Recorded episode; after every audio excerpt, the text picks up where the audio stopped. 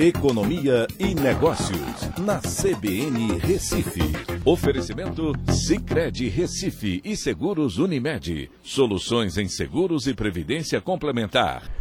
Olá, amigos, tudo bem? No podcast de hoje eu vou falar sobre a OCDE, que divulgou mais um relatório com expectativas para um crescimento mais modesto em 2022 e 2023.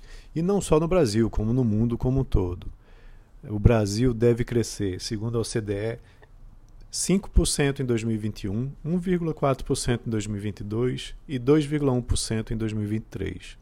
As, as estimativas para os países caíram por conta de preocupações cada vez maiores com a inflação, os gargalos da oferta e taxas de juros mais elevadas.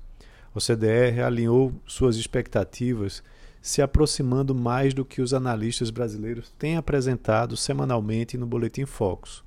Crescimento em 5%, como eu já disse, de 2021, onde o Boletim Focus fala em 4,78%, 1,4% para 2022, onde os analistas brasileiros que são entrevistados semanalmente indicam 1,2%. Em sua análise relativa para o Brasil, é, a OCDE aponta que a incerteza política prolongada e o aumento do risco fiscal podem minar a credibilidade das regras fiscais, desancorar as expectativas de inflação e reduzir o crescimento do investimento, comprometendo assim um crescimento maior da economia. Em sua primeira divulgação referente ao ano 2023, a OCDE projeta a economia global voltando ao ritmo de avanço pré-pandemia em 2023 com uma taxa de crescimento de 3,2% para aquele ano. Para 2021, o ritmo de crescimento mundial caiu para um patamar ainda forte de 4,5%. As expectativas para os Estados Unidos, China e zona do euro diminuíram, destacando a preocupação com a inflação e uma recuperação desequilibrada.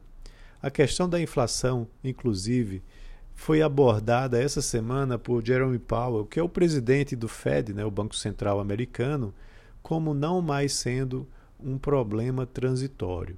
Ele deu o braço a torcer e agora ele apresenta que a preocupação realmente ela é mais longa, não é uma preocupação de uma inflação transitória.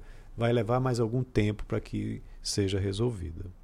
Então vamos acompanhar né, e ver como que uh, a divulgação do PIB, por exemplo, do Brasil para o terceiro trimestre, que vai acontecer essa semana, é, apresenta né, uma luz em relação ao final de 2021. Um abraço a todos e até a próxima.